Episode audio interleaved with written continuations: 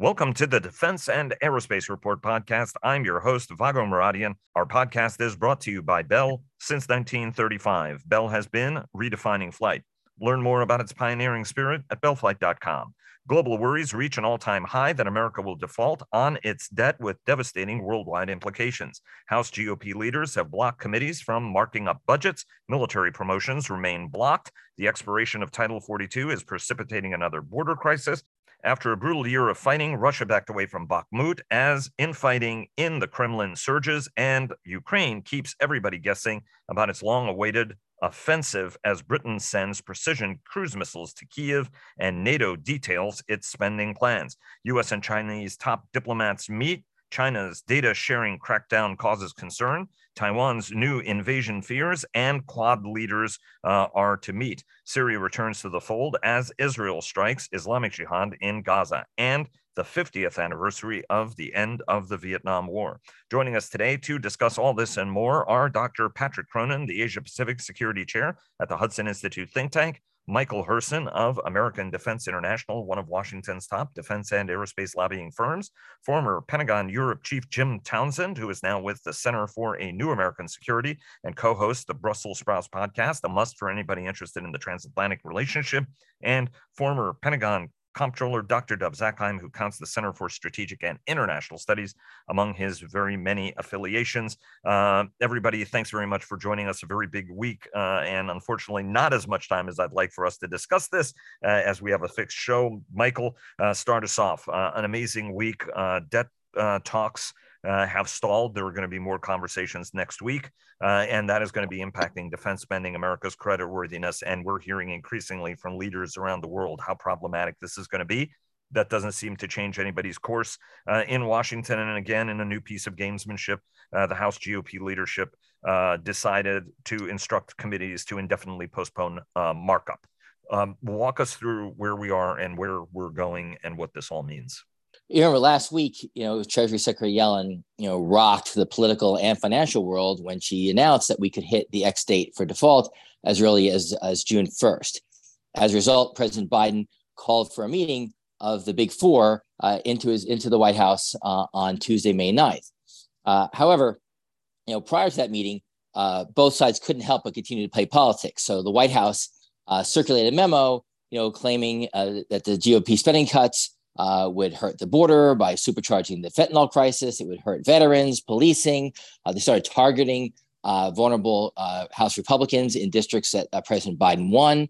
Uh, at the same time, uh, the campaign arm of House Republicans, the N R C C, sent, in my opinion, a very misguided email out to their supporters saying that President Biden is bending the knee and taking his first meeting Uh, with Speaker McCarthy uh, on debt ceiling uh, negotiations. So all this, you know, serves just to keep people's uh, backs up. Now, what's what really significant, too, about this meeting on May ninth that happened on Tuesday, which is not getting a lot of uh, coverage, is that this is the first time that President Biden has met with McCarthy, Jeffries, Schumer, and McConnell in the same room in their current roles. All right. Now, remember, Biden was elected as the guy who's supposed to be a uniter, a healer, a return to normalcy. Uh, and there's plenty of things that those leaders could have been talking about over the last, you know, uh, third of the third of the year, including the debt, uh, but uh, the border crisis, uh, support for Ukraine, the threat we face from China, trying to stem a banking crisis, and these are th- this issue is not only going to bite Biden on the debt, but it's going to bite him on these other issues as, as well. Uh, so, you know, the, the meeting uh, took place, uh, and there was not uh, a lot of progress. Uh, and in fact. Um, There was a lot of politics in that meeting as well. Biden accused McCarthy during the meeting of cutting veterans funding by twenty-two percent. And his people know that's not true. The Republicans have come out saying they're not going to cut defense. They're not going to cut uh, funding for the border, and they're not going to cut uh, veterans. So the meeting only lasted an hour, and, you know, raised alarm bells afterwards where Biden even said that he was considering and invoking uh, the fourteenth amendment, uh, which states that the public debt of the United States shall not be questioned, you know, as a means to avoid uh, a default, but then also cast doubt on it, saying that it would um, end up in the courts. Now, we also, the timeline is passing by very quickly because there's just four legislative days left uh, that both chambers are going to be uh, in session. Now, on the bright side, after the meeting, um, the uh, the big, the big, you know, everybody agreed their staff would, would talk. So on Wednesday, uh, there were uh, meetings um, among uh, the staff that lasted about two hours. Uh, there were meetings on um, on Thursday that lasted about another two hours. Now, there's supposed to be a meeting on Friday, as you um, as you mentioned, again, with Biden and, and the Big Four. However, uh, that meeting has been canceled. Uh, but instead, the staff is going to continue to meet because the staff's really in the opening stages of this. They haven't really exchanged uh, any paper on this. They're trying to feel each other out as to where uh, they can find some agreement uh, on, on some cuts. Uh, but I do think, you know, if we were at this stage back in February, March, I think people would be feeling pretty optimistic. However, you know, we have about twenty days left until we're going to hit uh, default, and we're still at the table setting stage uh, of these discussions. So, you know, they're, they're narrowing down uh, the policies, things like permitting reform. They might have some uh, agreement on spending caps uh, for discretionary spending, uh, rescinding uh, unspent uh, COVID funds. Um, but, you know, one of the bigger obstacles now that has emerged is the length of the deal. The, the White House would really like to have a two-year deal, not just to raise the debt ceiling, but also on imposing caps on discretionary spending. Uh, the Republicans want a ten-year deal on imposing caps on discretionary spending. And this is going to be very hard uh, to overcome. Uh, and also, you know, it takes a week to get something through the Senate, at least. It's going to take a week to get a bill through the House. Uh, so a deal would really need to be in place over the next few days in order to pass Congress by, by June first, uh, which is why I still believe that we're going to have a, a clean extension of thirty days in order to give them uh, the, the time to get this done. Um, Now, the, as you mentioned, the implications for defense are, are very serious. They, uh, you know, uh, have indefinitely delayed the markups on the National Defense Authorization Act in the House. They were scheduled to mark up in subcommittee yesterday and today. Uh, those have been indefinitely postponed. The full committee markup on the twenty-third has been postponed uh, indefinitely, and the Appropriations Committee was going to mark up in uh, their defense bill next week. That has also been uh, indefinitely postponed. However, I am hearing rumors this morning that there is a possibility that next week the House might mark up their um, Homeland uh, bill and their Milcon V A bill just to show that they're not going to be cutting uh, funds from those areas to take away uh, those talking points from the Democrats. Uh, but another thing I am really concerned about in these discussions is the talk of another caps deal, you know, circa Uh, B C A back in two thousand eleven, because right. Any caps on discretionary spending will impact defense. Even if they're not going to uh, cut defense, it will uh, uh, squelch the growth of defense every year. And my guess would be we would not be able to keep up with inflation, which in itself would be a cut. Uh, and of course, you know, military leaders have been on the Hill this week reminding people what a default would mean to defense, uh, including, you know, enabling China and, you know, hampering our ability to pay troops, pay contractors. So this uh, continues to be, you know, very serious, and the clock continues to tick. Let me um, let me uh, go to before I go to Dove. Um, do you think that we eventually get to a deal, uh, given that at least both sides are talking and staffs uh, are engaged? Uh, because right, Donald Trump now has weighed in. Hey, let's default. And I'm sorry, we've been talking about debt uh, issues consistently for the entire time this show has been meeting. And there was the consensus that Republicans have a tendency of caring about the debt only if there's a Democrat sitting in the White House. That's the situation we have. And Donald Trump, with a, you know, pretty much said that in his town hall meeting. Well, I wasn't president then. At the time, I thought it should be a clean debt increase, but now I think it should be a political uh, football. And unfortunately, where he goes, the party follows. Does this get resolved, and do comments from him change the outcome of this or complicate things, Michael? And then, uh, Dove, I want to get to you about what this practically means for the department. So last week you asked if if we were going to default, and I said every week my answer will change, right? So or may, might change. This week I still don't believe we're going to default, and I still think we are going to come up with a deal. I just don't think there'll be a deal by June first, which is why I still think we're going to have a short-term extension. And I don't think Um, the clown show of the former president uh, is relevant yet at this stage, right? I mean, there, there's probably, uh, regardless of what the president says, you know, fifteen to twenty Republicans in the House that don't care if we default. Uh, and I don't understand what a default really means, but the vast majority of Republicans and an overwhelming majority of the Democrats, if not all of them, uh, do not want to see a default. So I've always said where there's a will, there's a way. And I, I think the deal will will be struck. Uh, from your mouth to God's ears, uh, as they say, tough. As a former uh, Pentagon comptroller, what's going through Mike McCord's mind uh, right now as he watches this? Because a debt default has implications across government, right? Nobody can pay their bills, and it has a cascading effect. What is going on in the department at this point, if anything? Because administrations have a way of whistling past graveyards to say, hey, look, my guidance is not to prepare for anything else but business as, as, as usual. Well, um, Mike McCord is not the type of guy who whistles past graveyards. So let's be clear about that.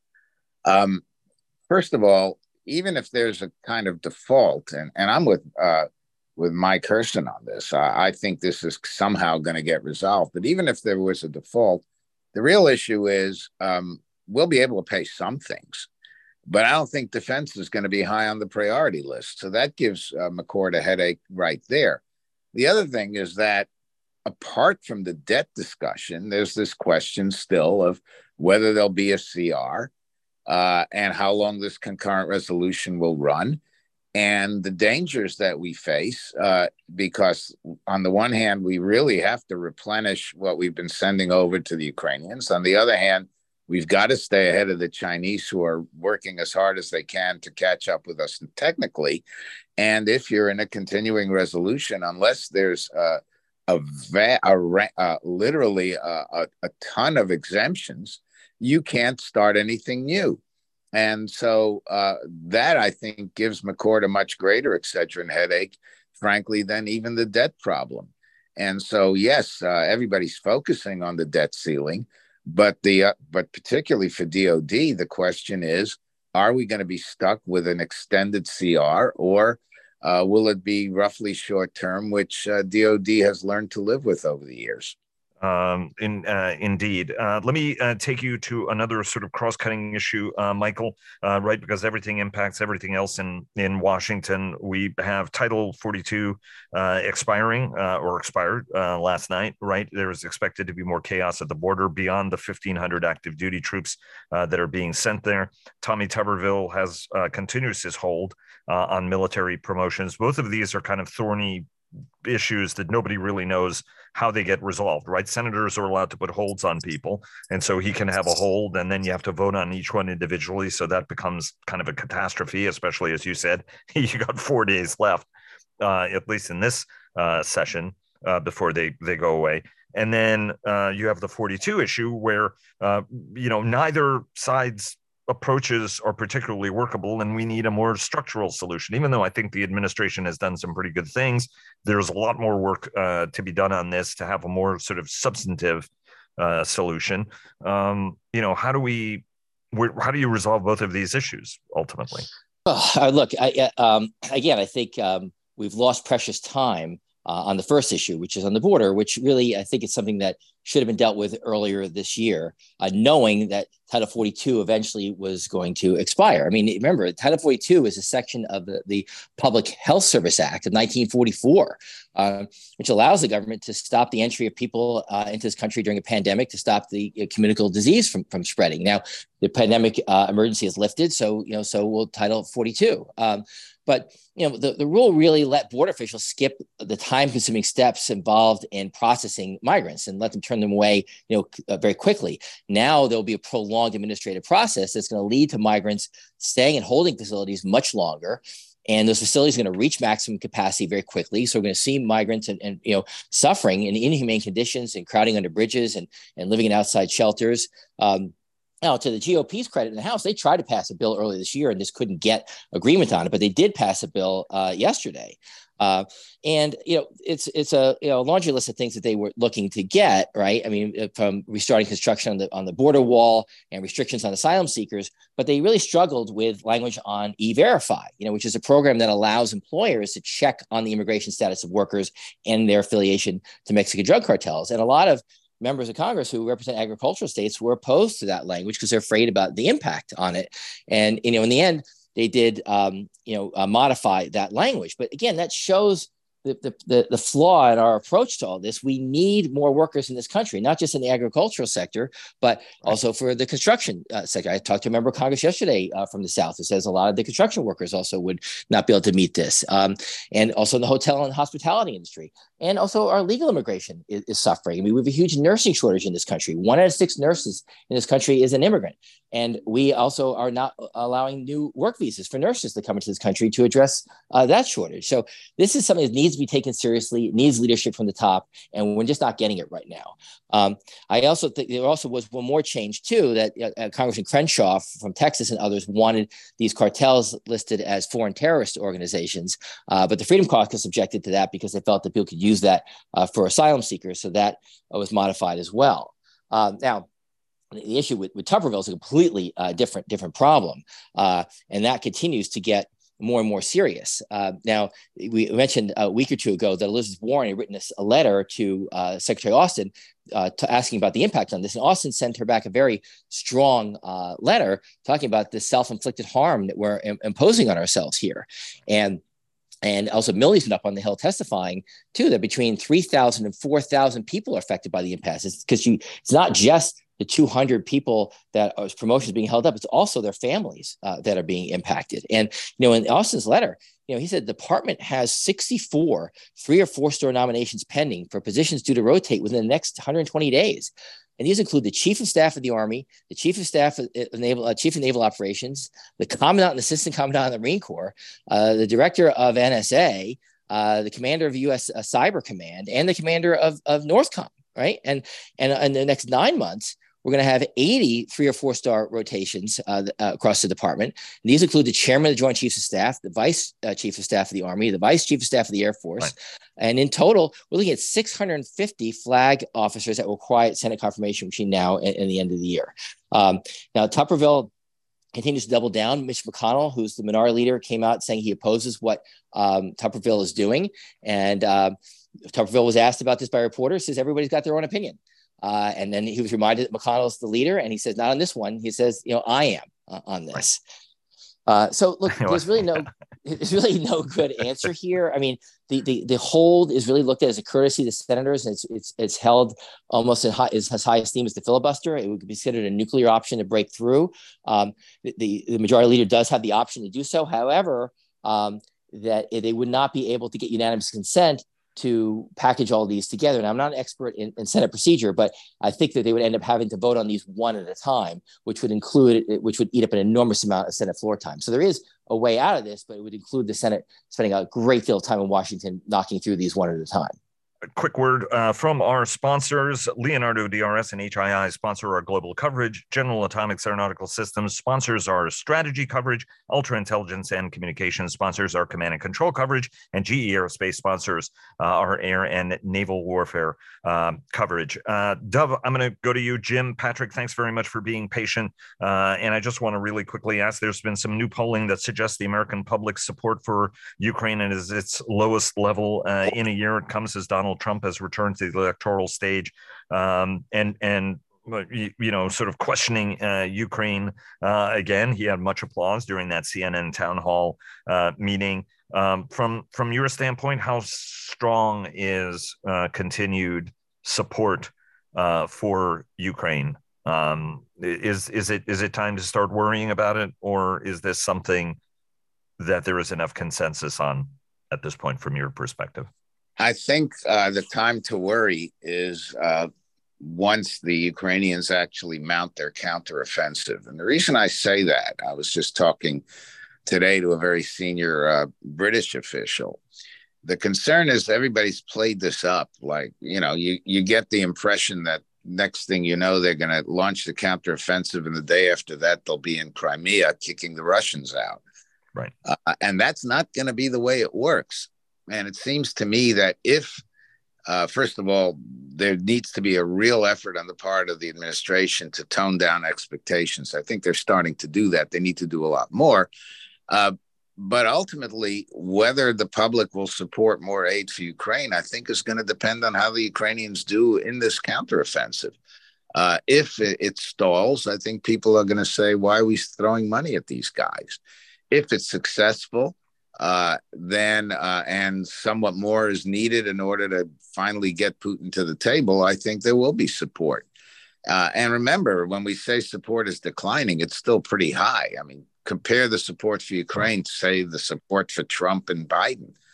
Uh, and so, you know, again, Americans tend not to focus on foreign affairs, uh, but they seem to be focusing a lot more on Ukraine than they normally do on other issues.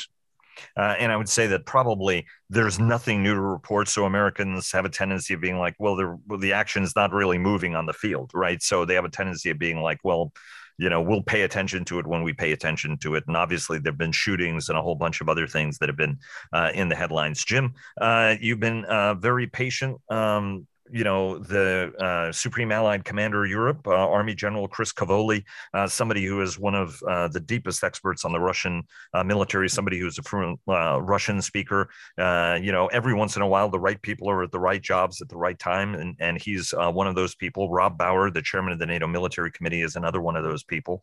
Um, um, walk us through um, the alliance, you know, what, what uh, General Cavoli disclosed in terms of Uh, NATO defense planning, the drive for more money. The Vilnius summit is in uh, July, so it's a little bit early to be discussing that. But still, what are some of the interesting elements of his statements that that you think are most newsworthy? Because we were exchanging texts before this, and you said this is a big deal, and it's a big deal. Well, uh, thanks, Vago. L- let me uh, jump jump back into the what, what you and, uh, and um, Dove were just talking about in terms of the poll, and just to say that you know you can't conduct a military operations by poll. You just can't. Uh, the, and as you both talked about, there's reasons why that poll goes up and goes down. Uh, and so we're in a in a down spot right now. And I think a lot of it is due to what you were just saying, Vago. You know, there's just it's, Ukraine hasn't been in the news uh, to a, to the point where it, it attracts attention from the person in the street. And uh, and uh, and so uh, but at the same time, you know, the administration, I'm hoping, uh, will continue to do the right thing, no matter what the polls are saying.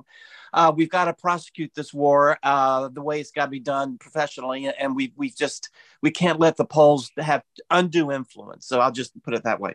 Um, I, in terms of what uh, the Sakier um, has just uh, said, uh, you know, this was this was a statement coming after a meeting of all the C H O Ds yesterday. Uh, all the chiefs of defense met. They usually do that before um, uh, defense ministers meetings or, or before a summit. And, and we're starting to get this drumbeat now from the NATO military authorities that they're going to announce something at Vilnius in terms of this planning that they've been doing since Madrid, uh, of the type of planning that we haven't done since the Cold War, frankly, which is giving uh, specific assignments to allies in terms of numbers of forces, readiness of forces, types of equipment, and where it's going to be deployed along the frontier with Russia. So, so in, you know, at Madrid, it was all aspirational, where the Allies said, we're going to have to put NATO forces along the border. We can't just sit back in, in a, and, and back in our concern, you know, and, and wait for something to happen. We need to be up on the front line, and we need to be there with a readiness, and we need to be there with the numbers that it will take to meet what our new definition of deterrence is. And that is, Uh, you know, we're going to punish uh, you if you try to cross that line. Um, it's going to be deterrence by denial. Uh, and so uh, the military authorities have been planning. They've come up with this probably a very detailed and massive plan. But the issue now that is, will allies put the money towards fulfilling that plan?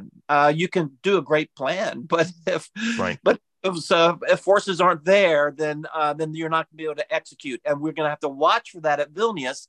Vilnius is going to have to tell us whether allies are, in fact, are going to put the money down or not. I, I want to uh, ask you about uh, the uh, Russian uh, Bakhmut offensive, uh, which has stalled, and obviously some of the messaging we saw uh, at the Victory Day parade with only one uh, World War Two era T thirty-four uh, tank uh, in presence, although Putin did show up in person. I want to ask you about Britain's decision uh, to send the Storm Shadow precision Uh, long-range cruise missile uh, to uh, Ukraine. Um, the British time and again have been in the vanguard in opening the door for others to follow, whether it's with aircraft. They sent helicopters first, everybody else followed, whether it was with tanks, whether it was with, uh, you know, anti-armor weapons, anti-air weapons. From your standpoint, how important was the decision? And Dove, I'll bring you in here in a moment because you wrote a great piece on the Hill Uh, about it and what it tells us about where this administration is going to go and is not going to go. Ukraine well, I, would not be where it is without the White House and Joe Biden and the support of the United States and the marshaling of allies. On the other hand, there are also lines that the White House is not willing to cross, even if it's allowed allowing its allies to cross those lines. Right. I think what the British did uh, was, again, you, you, you said we've seen them do it before. This is part of a playbook. where the Brits are willing to jump out in front on something that is too controversial within the administration for the U S to do. Uh, and as, as we all know, there's there is uh, very close consultations and discussions between the U S and the U K and other allies too, but particularly with the U K. Uh, and um, and so this wasn't done in a vacuum. Uh, this was something that uh, I'm sure um, the administration uh, was very glad to see the Brits will, being willing to do, because it takes pressure off of the U S and the the, the N S C staff on uh, on providing the attackums, a long range uh, missile. I mean, what we're talking about here is uh, is is the range of the missiles and the concerns that the White House has had that uh, if we were to provide that uh, long range missiles to Uh, to Ukraine, that they might use it to attack uh, lots of targets in Russia, and that would cause an escalation. And so there's been a lot of hand wringing over that at the White House.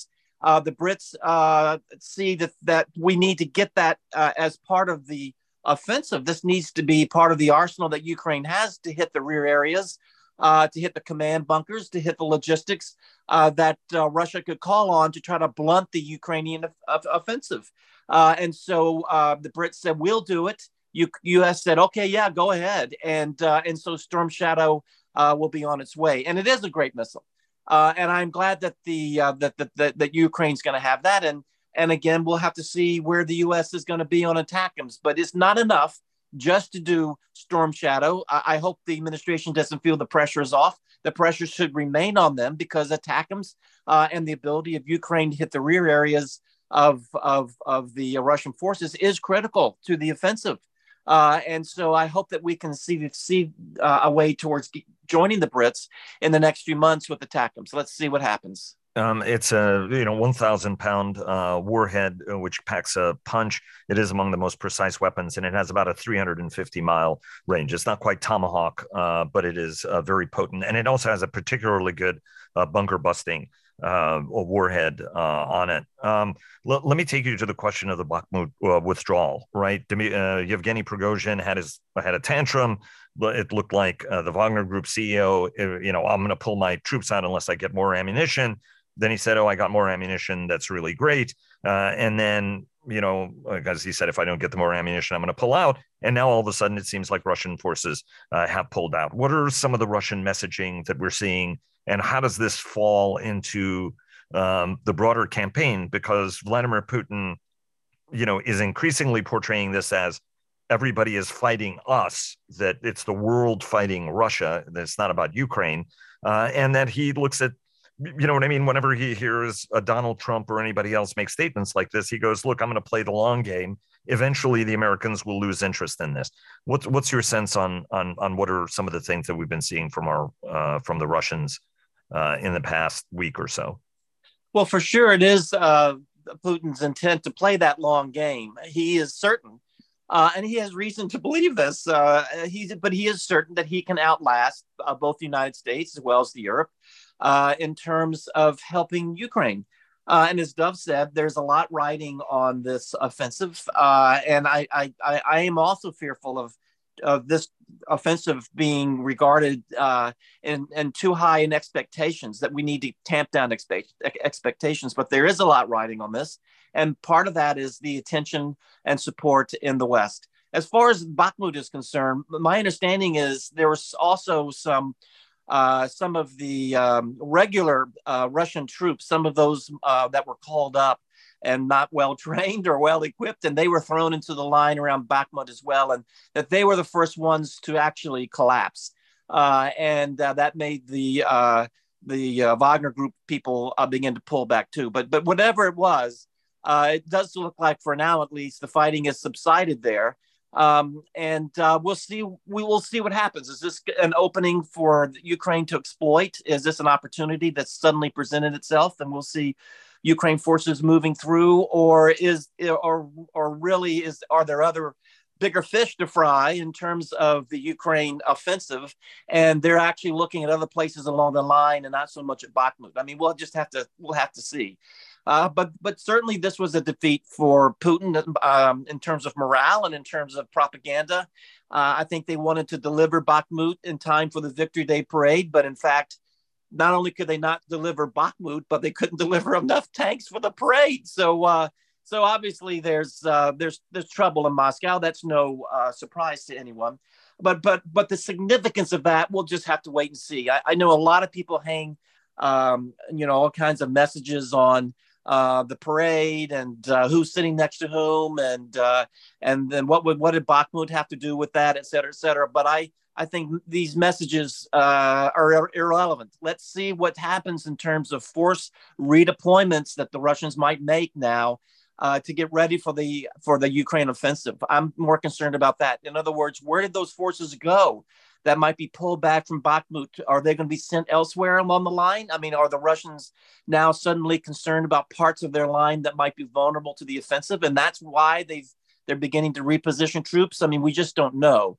Uh, so for me, in terms of looking for signals, I'm not looking so hard uh, at and interpreting signals, but I am looking at force deployments, and we'll just have to see what happens as a result of their movements around Bakhmut. Um, Dove, uh, really quick, uh, you wrote a piece uh, saying that we should be emulating the Brits. Uh, it ran in uh, The Hill uh, today. Uh, and I suggest people read it real, real quick, kind of give us your sense on, on the situation, because you also think we should be paying closer attention to what's happening in, in Turkey. Uh, and, you know, so not only should the Brits be inspiring us, but we should also be concerned about what we're hearing from uh, the Turkish uh, election and Russia's role in it. Yeah, well, very quickly, um, I think that, yes, uh, the Brits certainly must have coordinated with us on uh, Storm Shadow. But to me, that increases the uh, pressure on the administration. If they're prepared to let the Brits uh, ship off a two hundred fifty or three hundred kilometer system, that's, by the way, uh, an air delivered system, why don't they agree to uh, supplement it with a ground delivered system, particularly because the Brits may not really have all that many of these Storm Shadows, and they're going to have to be supplemented. The other thing, of course, is if we're so willing to let the Brits uh, sell tanks and and uh, and now Storm Shadow and, and so on, why are we not willing to let the Allies sell F sixteen, uh, transfer F sixteens? Uh, this this constant fear of uh, somehow provoking Putin, who's been threatening uh, off and on uh, some kind of nuclear explosion, uh, why we should continue to fear that is, is beyond my comprehension. On Turkey, I would simply say this, right? Uh, the lead, one of the uh, uh, candidates uh, for uh, the presidency dropped out. Uh, which basically made it even e- uh, more likely that the leader of the opposition, Mister Kılıçdaroğlu, uh, would actually beat Erdogan. Now, that election is in two days' time, and polls are notoriously inaccurate. Just ask those who predicted Trump would lose in twenty sixteen. Um, but what he has said, the, the leader of the opposition, is that the Russians are meddling with this election. And that's interesting because... Uh, Of course, Erdogan needs, uh, has this kind of special, peculiar relationship with Russia. And so one would expect that Moscow would want uh, Erdogan to stay in power. If, if the opposition wins, I think you would see a very different kind of uh, Turkish approach uh, to Russia and, for that matter, to Ukraine. Uh, we, we just were talking about Putin waiting uh, Uh, waiting out uh, Mister Biden. And I think Trump helped him along with his performance at C N N, where he basically said, you know, if I'm in charge, I'll settle it in a day. And uh, I'm sure Mister Putin thinks that if it were settled in a day, it would be settled in his favor. Uh, indeed. And and the former president did laud uh, the Russian uh, president, as always, uh, certainly uh, a deep affinity for the Russian leader. Of course, he is also grateful to the Russian leader for helping him get elected. Michael, your quick take uh, on Ukraine's support on the Hill? We talked about this last week. Kevin McCarthy came out very strong in support of Ukraine uh, and, and our mission there uh, when he was in Israel. I don't think that's waning. Uh, I think the problem with Ukraine right now is out of sight, out of mind. Uh, and the Americans have a very short attention span. We've got a lot of other issues right now, including the debt uh, on the border. Uh, and the president needs to keep this uh, at the forefront of Americans' attention. And he needs to get that Ukraine supplemental package uh, up to the Hill once he resolves this debt issue. Patrick, you've been uh, extraordinarily patient, and there's a lot for us uh, to uh, discuss. Is there anything you want to weigh in on the budget craziness, uh, on, uh, you know, messages, um, from uh, the Ukraine war, uh, right? I mean, I can't imagine the Chinese are happy to be seeing a back out uh, from Bakhmut. Give us your sense on all of this other stuff that we've been discussing, because I know uh, you've got cross-cutting experience that hits on every single one of these other nodes, uh, right, in, in, in, your, in your career. Weigh in on that before we take a deeper dive into uh, the stuff that is on your purview now, which is the Asia Pacific.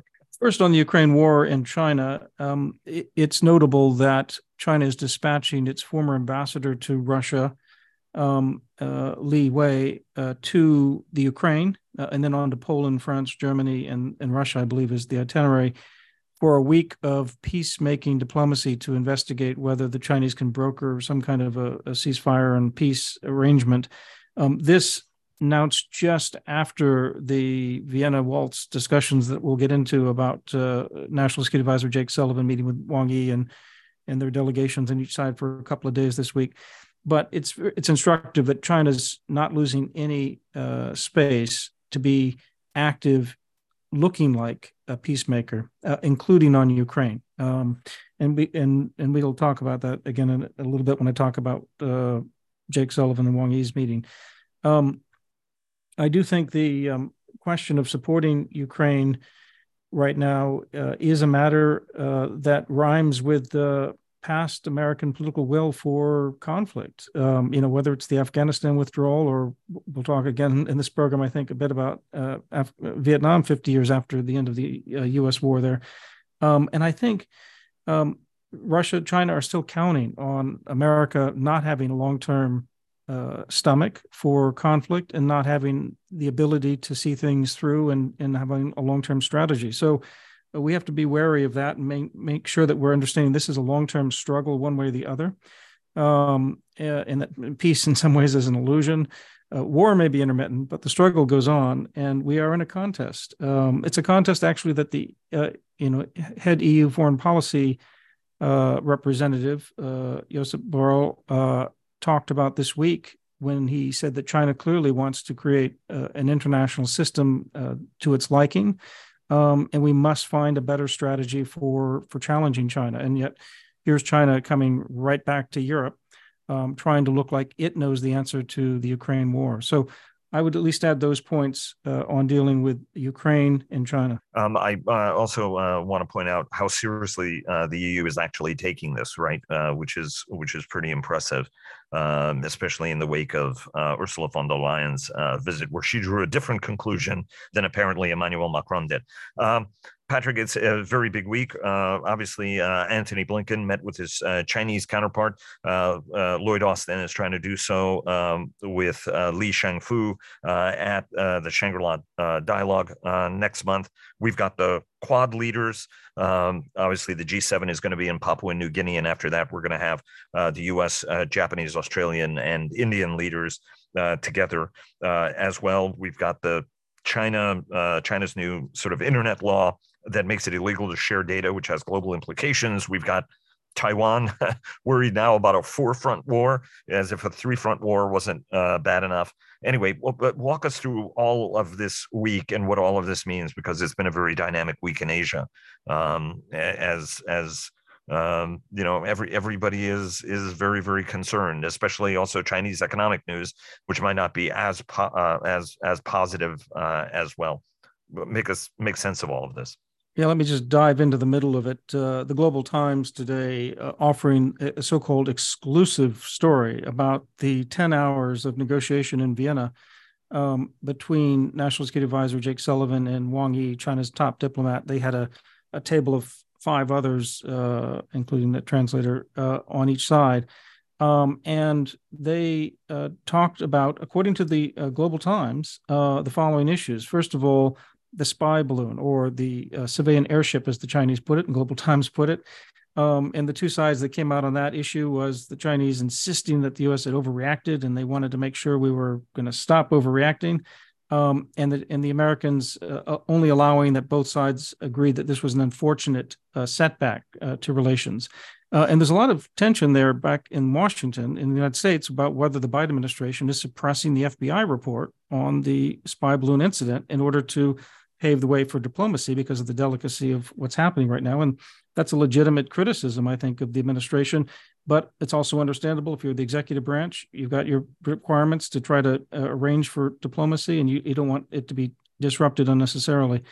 Um, the other issue they talked about um, very high on the agenda uh, was Taiwan, of course. And in Taiwan, the, Wang Yi made it very clear, uh, according to the Global Times and all other reports, that this is the core of core issues for China. Uh, and they see the United States as revising the One China policy, and they want it to stop.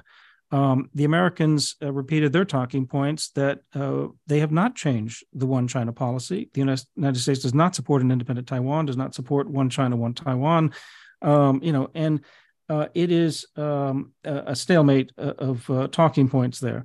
The third point they talked about was lifting uh, restrictions. The Chinese only talked about people-to-people restrictions that the Americans supposedly had put in place. They didn't talk about what they had done. But interestingly, they didn't talk about the export restrictions. So it's clear that they're being very careful not to preempt that issue because they're hoping that uh, the United States doesn't move toward greater decoupling, but stays on the side of, of what Jake Sullivan and, and the E U have talked about in terms of de-risking, being more limited, targeted.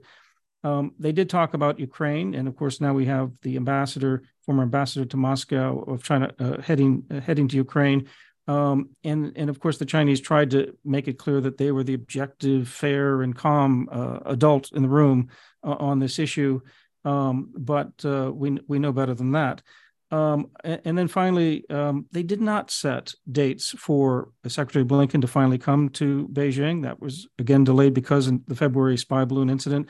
They didn't even set dates for uh, the Commerce Secretary Raimondo or uh, Treasury Secretary Yellen to come to, to, to China. Um, but all of those are expected to happen in the coming weeks.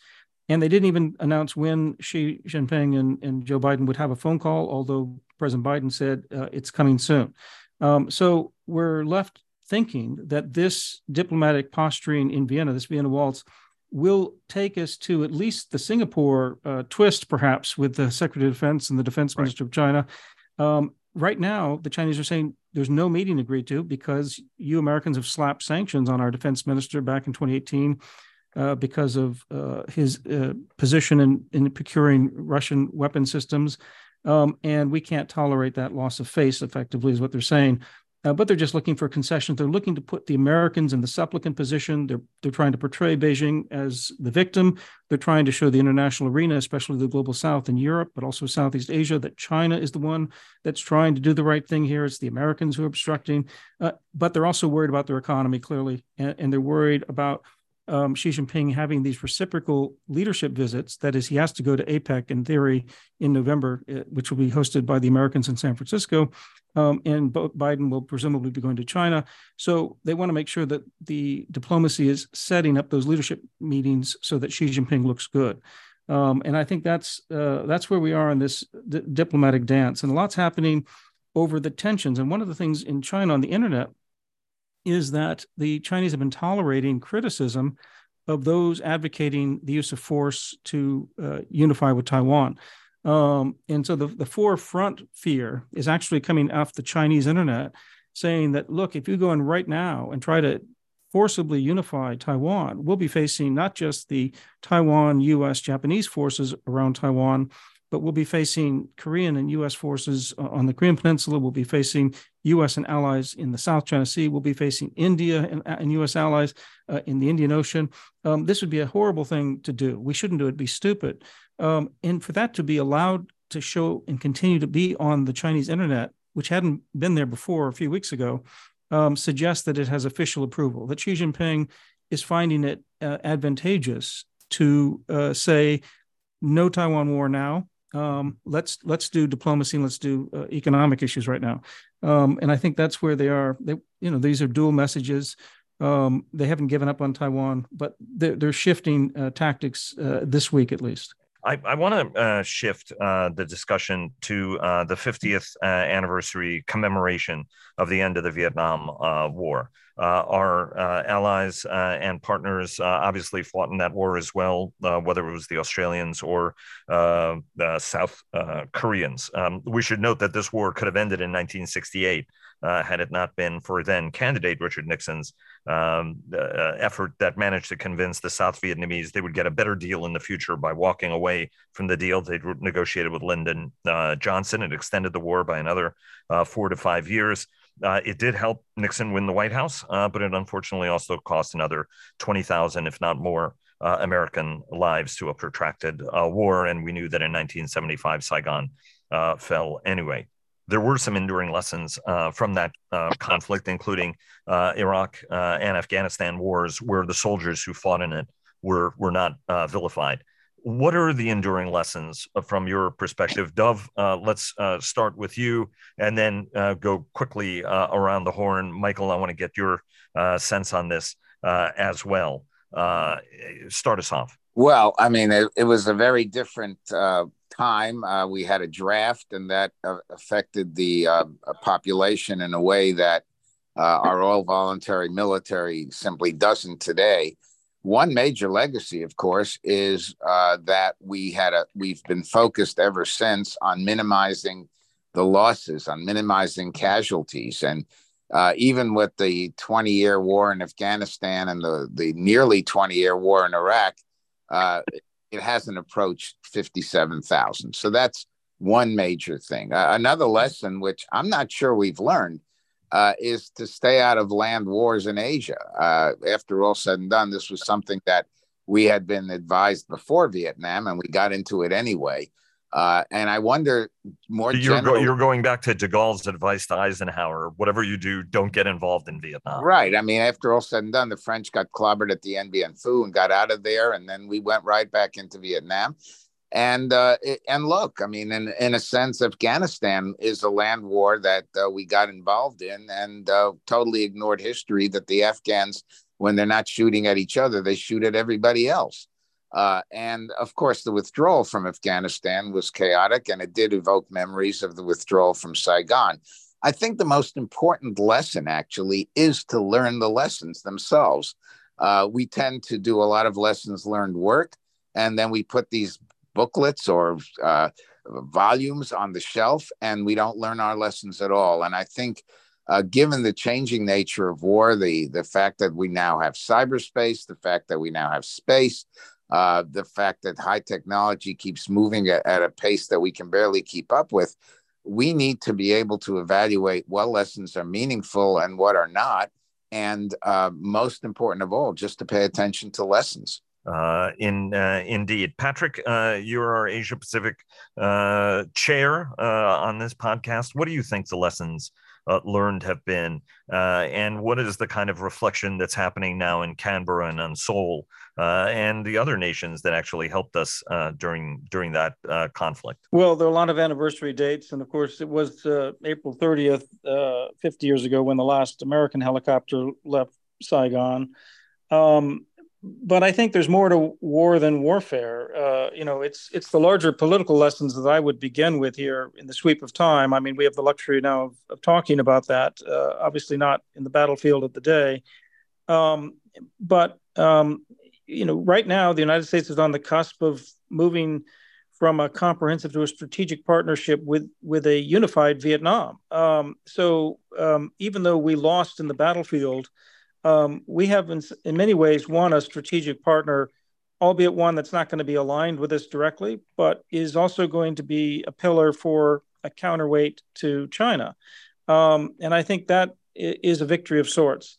Um, it's also noteworthy that when we, you know, happened into the Vietnam War and we started to intrude on it from nineteen fifty on, um, and, and it was only after Dien Bien Phu and the French defeat that Um, U S was faced with a, a tough choice about what they were going to do. And by the end of the fifties, we were in the Vietnam War, and that escalated, of course, in the mid-sixties after Tonkin Gulf, and we know the rest of the story. But the, the reality is um, our fighting on the ground in, in South Vietnam and in Vietnam was part of a larger Cold War struggle against communism and against the encroachment of Soviet and Chinese-supported forces. Um, so while Ho Chi Minh may have been a nationalist, and he certainly was that, uh, he was also a communist, and he was getting support from other communist powers. Um, and I think uh, it, it was our fighting there, with all the losses and all the horrors, um, that still allowed the political space for things like the Association of Southeast Asian Nations to uh, get together. And to this day, for all the problems, the imperfect uh, imperfect uh, partners is, is the title of uh, Ambassador Scott Marciel's new book on Southeast Asia. Uh, it's a good title. They are imperfect partners, but they are our partners uh, by and large through most of Southeast Asia. And it is also the main ground where we're contesting power right now with China. What kind of order will we have in the future? Um, as for strategy, uh, you know, our technical wizardry was no match for guerrilla warfare when we had our democratic political will uh, so vulnerable. Um, and it was that ultimate vulnerability of our political will at home um, that uh, that pulled uh, the plug on on being able to fight for this. And indeed, to look for a different strategy. I mean, we get caught up in our own uh, tools of war um, and uh, think that those are the answer because that's what we have and that's what we know. But we have to look at the larger uh, the, the larger battlefield and, and indeed beyond warfare itself to say, as Clausewitz did, that war is a continuation of politics. What are the political goals here? How do we how do we best achieve those political goals?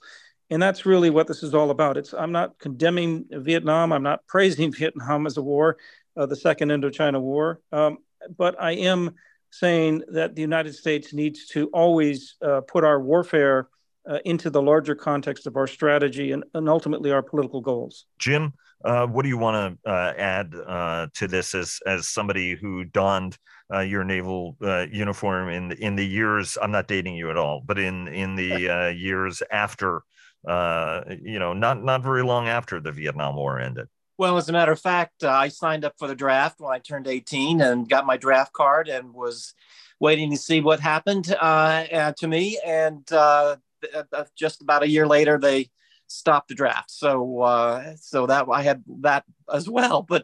But but but I, I think, well, just to wrap up what everyone said, and I think uh, I think it was what Patrick and Dove said. I agree with completely, and, and the lessons learned for the politicians, for the political side, I think is critical. But to wrap it up, I think I would say we also began to learn a lesson that we continually learn, which is the limit of our power. Uh, we're not going to be able to go into a country and convert them to to make them look like us. Uh, or a European power, you know, or whatever. We, there is a limit to what we can do. And World War Two, the the momentum from that uh, made us think, uh, as the decades went on, that that that we could do what we wanted to do and uh, and and use our military tool if we needed to. And there was this hubris that was birthed, uh, and there was this idea that uh, uh, that that we could we could get done what we wanted to get done, that no one could stand in our way. And so I think Vietnam certainly was a very painful lesson that that just isn't true. We had to, you know, we relearn it every decade, it seems. And it's usually the political side that has to relearn it, uh, the, the people in power who should know better. Uh, and, the, and the final thing I'll say is that if there's anything that Vietnam taught us, and Afghanistan, and particularly Iraq, is that before we put our guys into harm's way, we have to be sure of why we're doing this. And we have to make sure that we don't throw their lives away on something that uh, is it, it becomes inconsequential. And I think uh, that is certainly something that has to be drummed into the minds of the political appointees. I was one. Uh, every time that we are considering uh, conflict. Uh, and, uh, and certainly the Vietnam War was a real uh, lesson there that we seem to have to relearn every decade.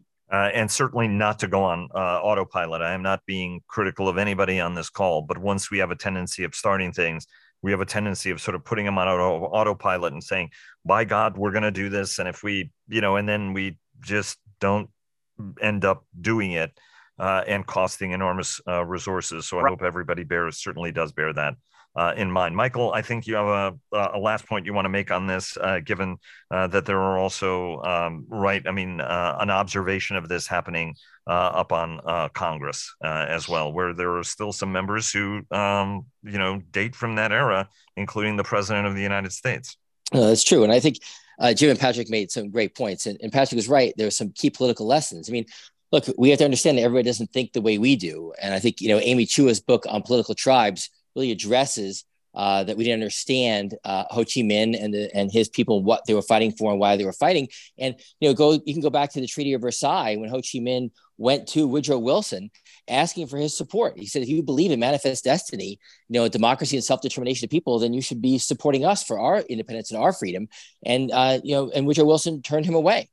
And I think we also have to be clear that we, when we go to fight, we have clear objectives. You know, I've mentioned before, I worked in the Pentagon during the first Gulf War. We had three clear objectives, and when they were met, uh, the, the war was over. And Bush said, you know, one of his speeches at the end of the war, by golly, you know, I think we've kicked the Vietnam syndrome. And he was right. And yet, you know, that just over ten years later, his son reversed all that progress uh, with the mistakes we made in, in Iraq and Afghanistan. Uh, again, you know, with what uh, Jim just said, trying to use our power to make people look like us, and the naivete of coming in, not understanding the tribalism in Iraq and thinking that we could just make that country into a democracy and not understanding the difference between Kurds, uh, Shiites, and, and Sunnis. So I think there's definitely, you know, a lot of great lessons to learn to this day. Uh, I would uh, point out, right, I mean, when you give the Ho Chi Minh uh, Wilson example, there is the story of Alan Dulles, you know, was was late for a dinner date, and he didn't take Lenin's call uh, from uh, the Helsinki uh, train station as he was heading toward, uh, you know, and, you know, could be apocryphal, uh, but it, it certainly is one of those uh, interesting historical uh, moments. Is there is there a last thought, uh, Dov, uh, that, that you uh, have, uh, as there are some who do make some parallels between Vietnam in Iraq, and you were in the beginning of uh, obviously yeah. the Iraq War, war and, and you were there when Afghanistan started as well. Yes, uh, I, I would want to reinforce the point about cultural uh, dominance. Um, we, I, I think many of the people who uh, want everyone to be like us would recoil about at what I'm about to say. But the fact of the matter is, this kind of practice to get everybody to be like us is Kipling-esque. It's essentially saying the white man, it's white man's burden, and everybody else are the great unwashed. And guess what? There are parts of the world, many parts of the world, whose civilizations are five, ten times as long as ours, who are very proud of their heritage and who just don't want to be like us. And the fact that their young people may wear New York Yankee caps or American sweatshirts and jeans does not mean that they want to be like us. And if we could only learn that lesson, that one lesson, boy, would we save ourselves a lot of trouble in the future. I agree uh, with Dov. I agree with Dov one hundred thousand percent. Dov, Dov makes it very easy to agree with him, uh, largely because he says smart stuff. We want to thank an extraordinary generation for their extraordinary service during the Vietnam War five decades ago at a time that was very difficult in American history.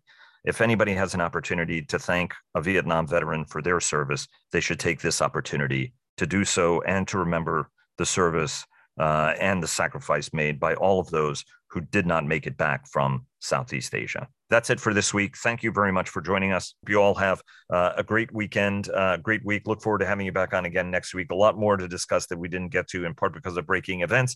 And I want to thank the audience for joining us, and a special thanks to Bell for their generous sponsorship that makes this podcast possible. We look forward to seeing you again on Sunday for the Business Roundtable. Have a great weekend.